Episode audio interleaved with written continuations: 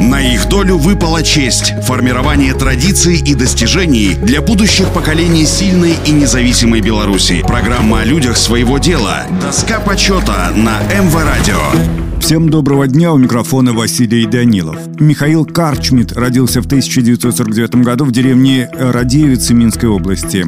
«Я крестьянский сын», с гордостью и достоинством говорил Михаил Карчмит. Именно там, в родном доме, были получены первые уроки настоящего патриотизма. Карчмит никогда не стеснялся этого слова, наоборот, он часто подчеркивал свою причастность к этому высокому понятию. Считал, поручили тебе дело, выполни его как можно лучше, принеси наибольшую пользу людям, которые тебя окружают, а по большому счету своему народу. А начинал свою трудовую деятельность Михаил Александрович слесарем на Минском станкостроительном заводе, после чего был призван в армию, где и служил до 1970 года, а затем ушел учиться. По окончанию Белорусского института механизации сельского хозяйства по специальности инженер-механик устроился работать инженером в колхоз «Ленинский путь». Там же он быстро получил повышение и стал главным инженером. В этом колхозе он проработал 5 лет. В 1980-м Михаил Александрович становится председателем колхоза «Рассвет» Несвежского района. Эту должность он занимает вплоть до 1988 года, после чего переходит работать председателем в колхоз имени Калинина, который с 1994 преобразован в агрокомбинат «Снов». Природный ум, богатый жизненный опыт, постоянная работа над собой позволяли Михаилу Карчмету находить оптимальные организационные и технологические решения порой в непростых условиях. Агрокомбинат «Снов» достиг производственных показателей на уровне лучших европейских сельскохозяйственных предприятий занимает передовые места в Беларуси и неоднократно являлся победителем республиканских соревнований. Михаил Карчмент – заслуженный работник сельского хозяйства Республики Беларусь, лауреат государственной премии, награжден орденом «Знак почета»,